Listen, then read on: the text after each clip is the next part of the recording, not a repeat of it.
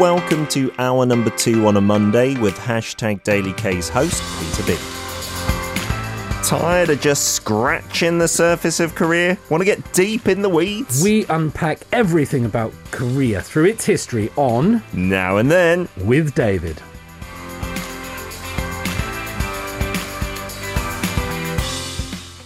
Why don't we have a look-see at the script? It does say something here, and I think I've read it on your first ever appearance, and this is maybe the second time.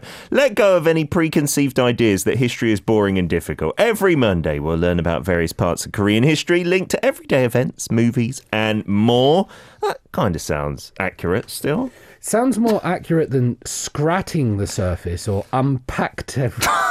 There's, there's mistakes all over this, Pete. You, Do you know, I, don't I, read the script. I definitely typed that out. And I realised the unpacked bit was a mistake, and I haven't bothered correcting that. I have never noticed that it didn't say scratching, and it said scratting. It's scratting, yeah. It's my brain filling in the blanks. Yeah. Well, at least it's still working up there. How are you doing, David? I, I'm doing really well. I'm happy, healthy. I'm, I'm good. Did you get jogging over the weekend? I did. I, I did it. What? It's cold outside. Yes. So it requires a lot of effort. It, it's minus, you know, what, six, seven out here, but uh-huh. the wind out in the mountains is yes. really something. Oh, so no. I did wrap up warm. I got out there and I did like six and a half kilometers. Wow. Um, but yeah, you know, sometimes you feel like you're doing well. You're, you're not just at running, but sure. in general. Yeah, I'm in a good place at the moment. Well, I'd that's say. good. I'm yeah. trying to be fitter because I did a Kongangamjim, which is yep. quite common here, like the checkup that Health you get, check. yeah. and they do your blood tests and stuff. And I got. The thing I get every time is you're a little bit overweight. Yeah. You're not obese, yeah. but like look out for that. But this time it accompanied with some highlight liver something or others. And they were like, you really need to You've exercise. Been drinking, Pete, have you? I, I don't drink a lot, like not at all. But I got on the exercise bike now. It's been yeah. sitting in the balcony as a kind of showpiece and a li- little clothes horse as mm-hmm. well. So yeah. now I'm on it. And I, I sometimes think of you when I'm on that and think, should I be outside actually jogging? Mm-hmm. But I'm like, I like watching T V while I'm exercising yeah. in the warmth. Yeah. I don't feel it does as much, though. Uh, today's topic, though, not so much about child poverty. And I did mention my clothing was a little hint. It was completely coincidental, I will admit. But it's got something to do with my red sleeves. That's exactly what we're talking about. This new uh, saguk, like a historical period drama, mm-hmm. would be in South Korea called The Red Sleeve. That that finished kind of recently, yeah. um, starring Lee Junho of of two P M. Mm-hmm. He's done his military service and now he's doing his, his acting in his music as well as Lee Se-young. And they won loads of awards at the M B C two thousand twenty-one Drama Awards. Yeah. The drama itself finished with like seventeen percent viewer ratings, which is really wow. high. But more than that, it's been on the internet. People have been talking about it. It's mm-hmm. been part of blogs. It's been part of social media events. And it might not sort of get the international attention that mm. things like Squid Game or Itaewon Class get, but it's been really big in South Korea. And, yeah. and I've noticed that if you ask sort of South Korean person about this, mm-hmm. you were saying that your wife even, their eyes yes. light up and they know it. Absolutely. And I, I we took, we did it for actually last Tuesday's language learning segment with Korean on Me. We do some uh, acting from a drama and we teach okay. the phrases. Because it's so popular here, our yeah. writer chose it out. Mm. And yeah, my wife was addicted to the short clips, which a lot of people consume now. They maybe don't sit down for the whole hour episode. Mm-hmm. They'll just look at the highlights, which are maybe three minutes here, two minutes there. Right. And she got so deep in the weeds, to to borrow our phrase from the opening, in terms of going on the internet and looking at the facts from this drama, because it's based on real people, right? But not maybe, as with every drama out there, it seems completely accurate. So you already did this last Tuesday. I'll, I'll go. We didn't go into depth of the cultural implications whatsoever. I can't remember what we learned. We maybe learned things like, uh, am I asking you an obvious question because I'm asking you if you want a son or not? That was one of the phrases I think we learned. Um, Useful. You never know when you might be able to use that in everyday life. Uh, I'd like a, a, a carton of milk, some eggs, and do you want a son? Yes, yeah. there you go. So uh, I don't know how much of the plot we went into. We did mention, because the role, the, the scene we were playing was with the king and with yeah. his concubine. Yeah. So that that was a thing back then, right? And that's yeah. what this drama kind of focuses in on, right? The relationship there. It's it's a romance story, and it's it's one of those forbidden love stories which are so popular. Mm. Um, melodramatic, this forbidden love that's not allowed to happen. That's kind of hard to do in a modern setting mm. these days, yes. forbidden love, because now love transcends race and class and gender and things like that. We've had all of those sure. stories, which I think is why The Red Sleeve or even Sarang Bushijak, Crash mm-hmm. Landing on You, yeah. that forbidden love between North and South. So mm. it's a forbidden love between a king and his concubine, but it's a story, I think, that most Koreans will know because mm. they will know of Jeongjo and they will know of um, Uibin, because this is about the third time that this story has been dramatized. Oh, already, okay. Already. So in two thousand seven, you have Wind of the Palace, uh-huh. uh, and that was a really big one. There have been others as well,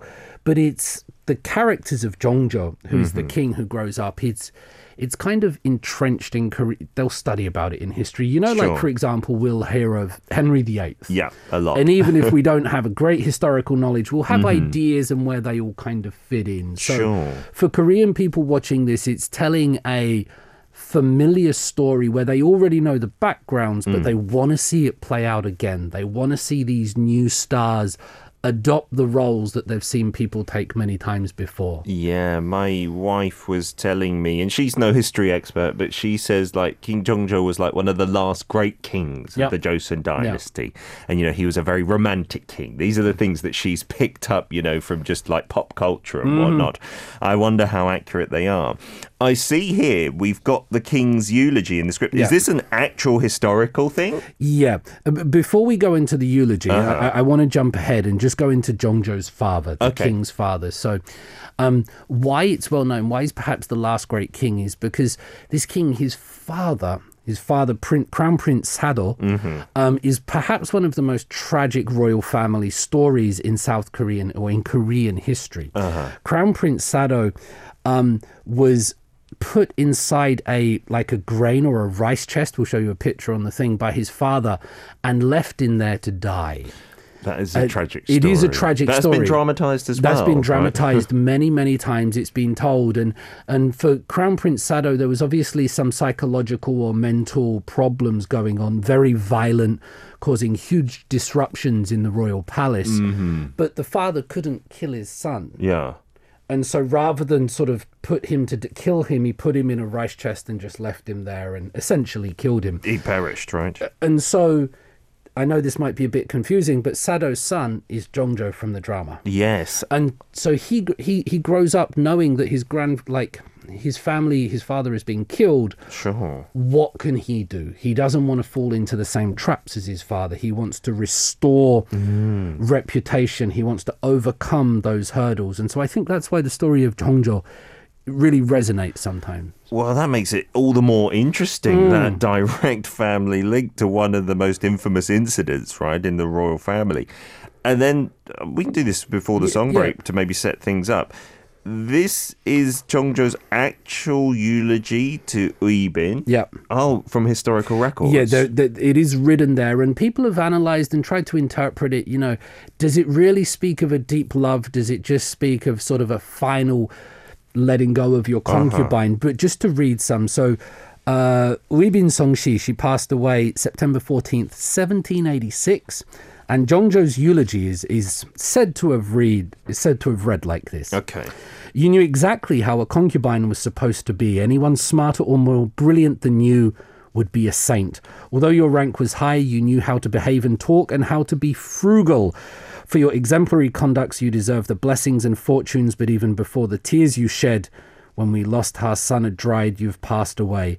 I will seek my solace from the grief that you and I can never meet again. Oh. From this, people have sort of played out this romanticized mm. relationship, you know. From this nugget of history. From these nuggets of history. And I think it can be interpreted in very many ways. You know, he's still treating her as a concubine. He's still mm-hmm. saying you were frugal and, you know, you yeah. knew your rank, you did these things. But from that has evolved this this great love story that transcends class and rank. Wow. I wonder which of our listeners have seen this. What do you think about it as well?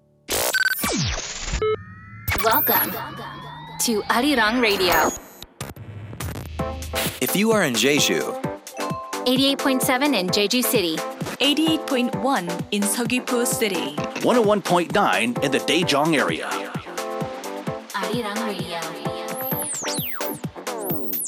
Lots of messages coming in as well. Siska saying, so many Saguk dramas, the historical ones to catch up to lately.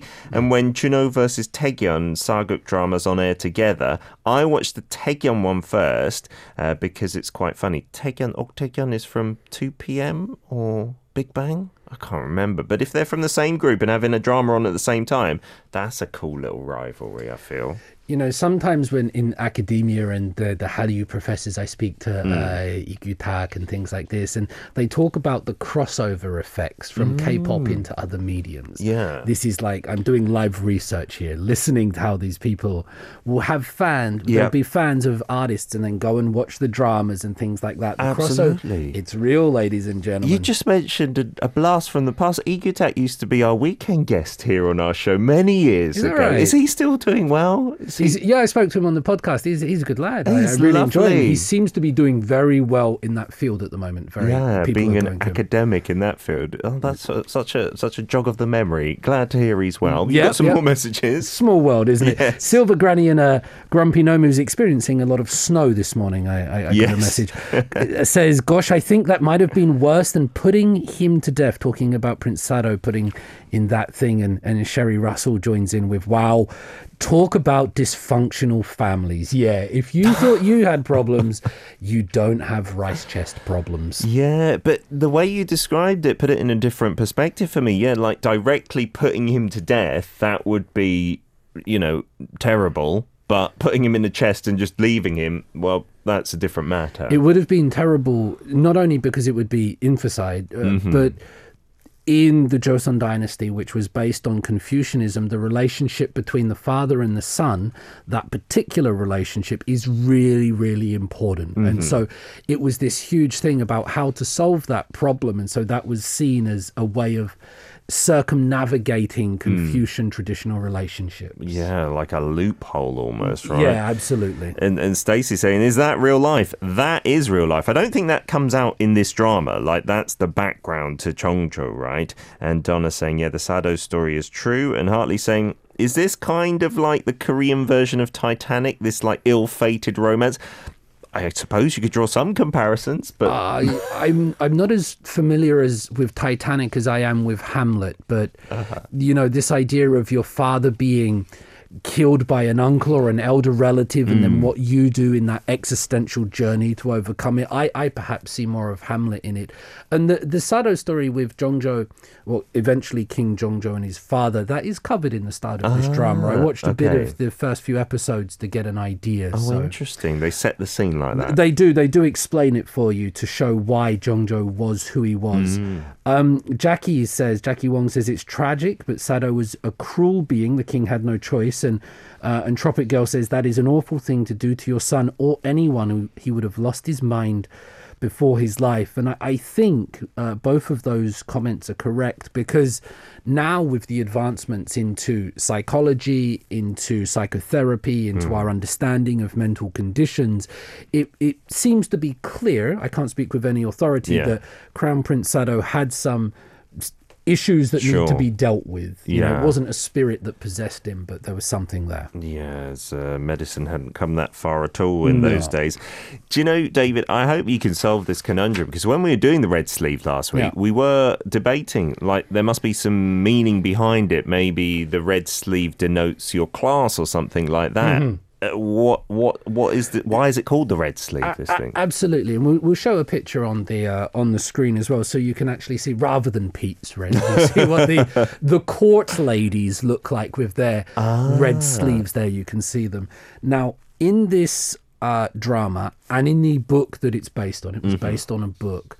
The reason given is that those that wear a red sleeve yeah. are women that belong to the king. Uh-huh. So they symbolize the king's possession. And if you watch these dramas, the king will always walk around in the the dark red yeah. uh, robe. So the red was the color of royalty. Mm. So the women wearing these uh, signified that they were possession uh-huh. of the king, which, if you think about that in modern, it in doesn't modern, fly anymore. You know, it's, it's, it's not romantic. It's a little bit strange. Uh-huh. If you look into the actual history, some historians will say that, you know, this this idea of Hongsu and beyond, it didn't always refer to uh, a king's woman, okay, or a concubine. Rather, it referred to sort of just a, a, a beautiful woman. So ah. if you look at old prominent writers of the time like Igubo and Isek, they would use this word outside of the court elements just uh-huh. to describe a woman's beautiful appearance. Ah, so Hongsu. Yeah. Hong so being the red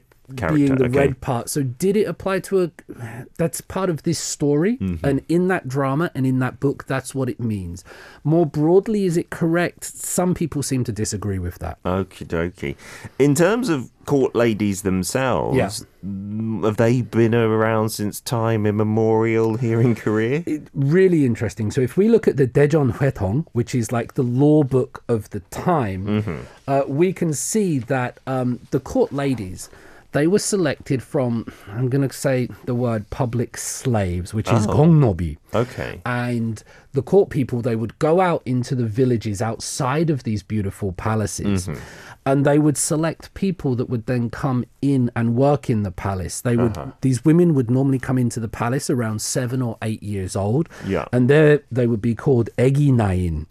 And that refers to sort of like a, a young or a baby woman of the court. Oh. They would go in at the age of about seven or eight. Wow. They would then sort of grow up. Once they reach the age of eighteen, they would achieve the rank of nain, mm-hmm. um, a court lady. And then they could, there were various ranks amongst them. Mm-hmm. So it wasn't just there was one, but if you watch the dramas, you uh, even this one, The Red Sleeve, you will see these women with different clothes, different ranks, different ways they talk to each other. So it was very structured inside. Wow. And we're seeing some photos, some actual photos of court ladies from back in the day. Yeah. Goodness gracious, this black and white photography really brings it home. Because again, this would not really fly in modern society in this day and age. It right? was just the way that sort of South Korea was. And, and this is during the Joseon dynasty, which runs thirteen ninety-two till...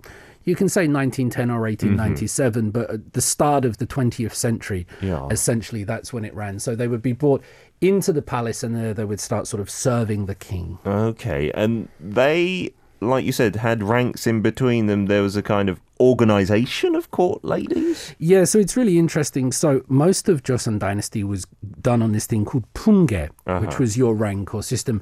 And you know in South Korean society today, Pete, yeah. rank and position and title is really important. If I'm sending yes. an email to someone, I'm like, is that a sajangnim? Is that a paksanim? Is that just a she? You have to sort of understand where people are. Sure. And I think it's more important when you talk to them because you address them by their title like the whole time, not their name. Not their name. That's right, yeah, Masanido, yeah. But it, and it was the same in the Joseon dynasty. Uh, and so the women inside, they were part of this thing called this nemyeongbu. Mm-hmm. And all of the women inside the Joseon court, they were managed by the queen. Oh, really? She was at the top of this tree? She okay. was at the top of this kind of internal organization of all the women. And so it would be her job. And remember, the women inside, they would... they would have to be sort of doing work and uh-huh. studying and things like that. They they had this privilege to be inside the palace, but also various responsibilities. Also, it's worth noticing that the queen would have had some influence inside the court. She would have, mm-hmm. you know, been a powerful figure. It's not like a first lady today okay. who's more symbolic. Sure. She would have had direct general influence. So if the king is away, questions would come to the queen. Oh, wow. Because of the concubine system, just before we take a break, because of the concubine system, the king would have various women, uh, various children through all of these. Sure. And that creates all these stories of mystery and intrigue. And so the idea of a jealous queen mm-hmm. who is then, you know, threatened by young concubines giving children to the king, that becomes a source of great drama and mm-hmm. fiction in Korean movies and, and books and such forth. Yeah, I'm guessing there might have been some instances of truth, you know, just by the nature of human beings maybe, but I'm sure it's been dramatized a lot. I think even in Kingdom, the royal heroine of that is one of those who is born not of the first wife of the king. That's the like really a, important thing. Yeah, and just before we do take a break, I think it's fascinating to see those old photos, because when you watch a modern drama, the cinematography, the beauty, the mm. colours, they look so fascinating and they look so kind of liberating, but sometimes it's a little bit anachronistic and mm-hmm. we're, we're projecting modern values back onto the past when it wasn't all like that. And you see those old photos and you think, well, That was their way of life, and yeah. that's how they did things. And it was successful for five hundred years. Sure. Um, but I think it's more important to understand it as it was rather than we might want it to be from today's of course. Position. We can't put today's standards on it whatsoever, I don't believe. Uh, Kay's saying, I love all those vintage photos, beautiful insights into the past lives. Mm. It's such a shame that we didn't have photography for like thousands of years, because that would be amazing. Because paintings are great, yeah. but they are usually maybe someone who's aristocratic or the royalty sitting in a chair. You know, you don't often get the real feel and vibe of it. I love seeing those black and white pics. Me too. I, it's really good to actually go and look at them and, and see it for what it was. And Korean paintings, of course, of that time, they didn't have perspective. Mm. They were all two D. Yes. So that idea of perspective, which came in sort of the Renaissance uh-huh. uh, in Italy, fifteen hundreds, that idea of perspective didn't really sort of come to Korean art, so it is very oh. flat, it is very two D, it's just a cultural observation. That's an interesting point that I'd never realised, mm. but you're right, they're all so very two-dimensional. Yeah. Uh, Kay also mentions, many countries though did have royal courts and courtesans and yeah. kings with mistresses or concubines or whatever they were called. Yeah, it's not limited to Korea, that the king having his pick of the bunch, basically. No, no, and I think that's an important thing to, to recognise. It could seem like I'm sort of ragging on Korea or something, yes. but this would have happened in societies all over the world. Mm-hmm. Um, and also polygamy, some some traditions and cultures do still allow it. I yes. mean, I, I believe, and correct me if I'm wrong, but in, in um, Muslim cultures, you're mm-hmm. allowed to possess up to four wives, providing that you have the means to do so. Sure, and as, as we were saying, it is not really accurate to put today's standards onto what was happening hundreds of years ago. No, you know, no. people had different ways of thinking and whatnot.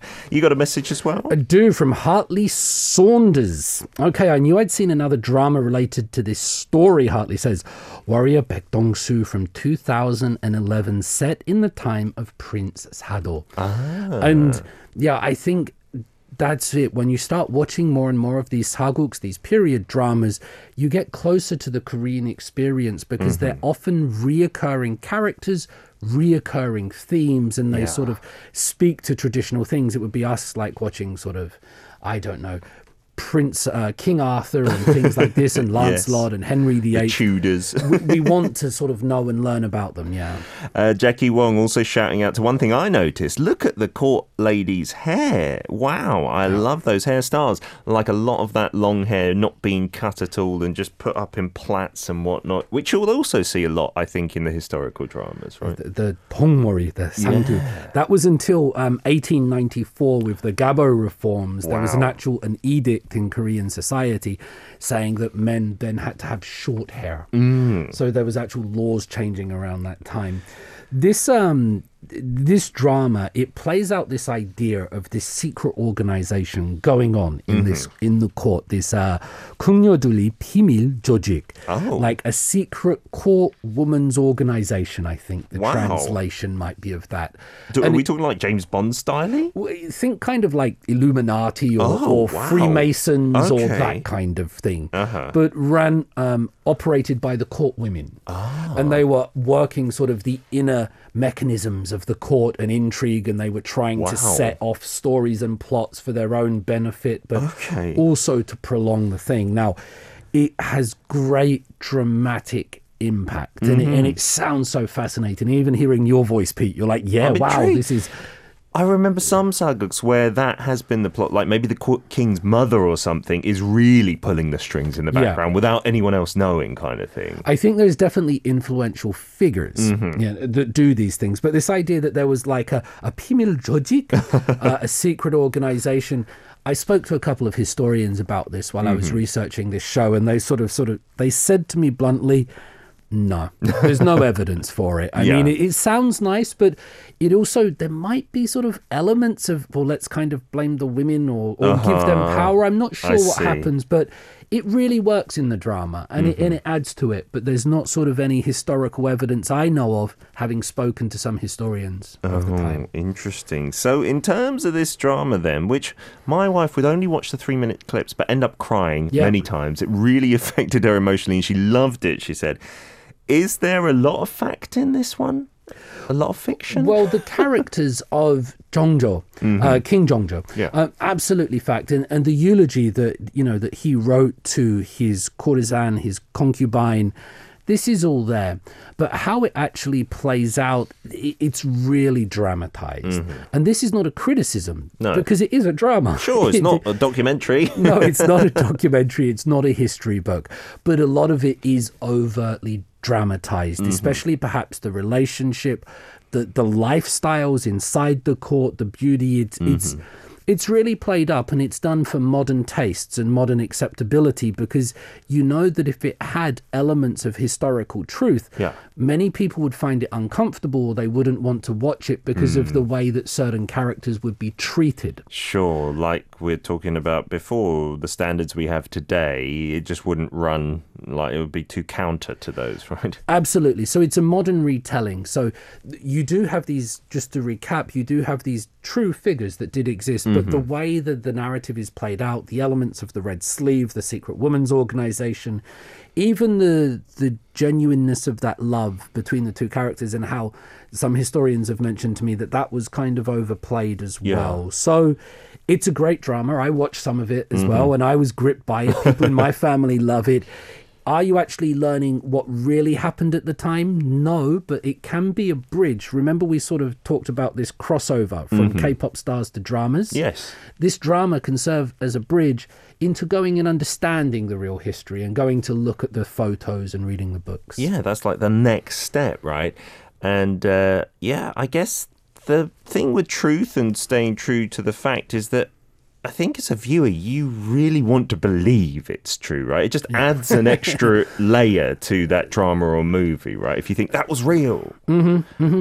I, I doing some reading on this and research when I do sort of dramas in Hallyu with these saguks, Pete, I, I can't speak for Korean people, mm-hmm. but I get this idea, this sense, and, and this is in the literature as well, that when some Korean people will watch these dramas, they know they're not watching history. Mm-hmm. They're watching a K-drama, yeah. and we know what K-dramas are. These very, they're watching a K-drama carried out in hanboks. Yes. Uh, and that's what they're watching. And so there's not always this desire. They're not being tricked. Mm-hmm. They know, Korean yes. people generally know what's going on, of but it, it's just warm, it's reassuring, and exceptionally well made. The yeah. acting's really good in this, sure. and, and, and so it, it does what it's meant to do. Yeah, and uh, as long as people enjoy it and they realise that, I don't think there's any harm. I mean, there, there was the drama that we mentioned just uh, briefly a few weeks ago, Snowdrop, which was completely canned for its historical inaccuracies, whereas this one, mm, everyone seems to just enjoy it for what it is. This is what I find interesting, because Snowdrop's Hologanghwa, the, the one with um, Jeonghae-in as well as Jisoo, Jisoo from yep. Blackpink,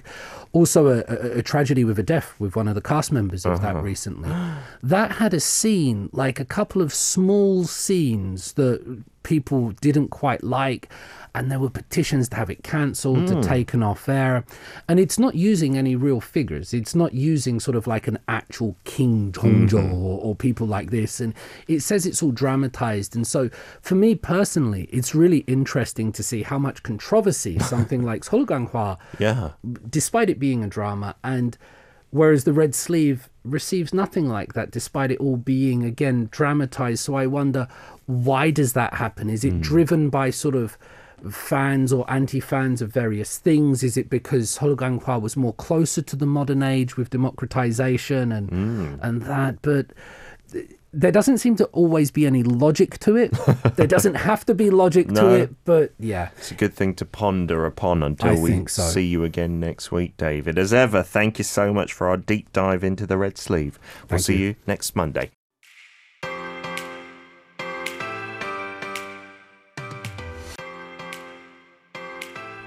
You can listen to Monday's segment, Now and Then with David Tizard, every Monday from ten a.m. K S T on hashtag Daily K.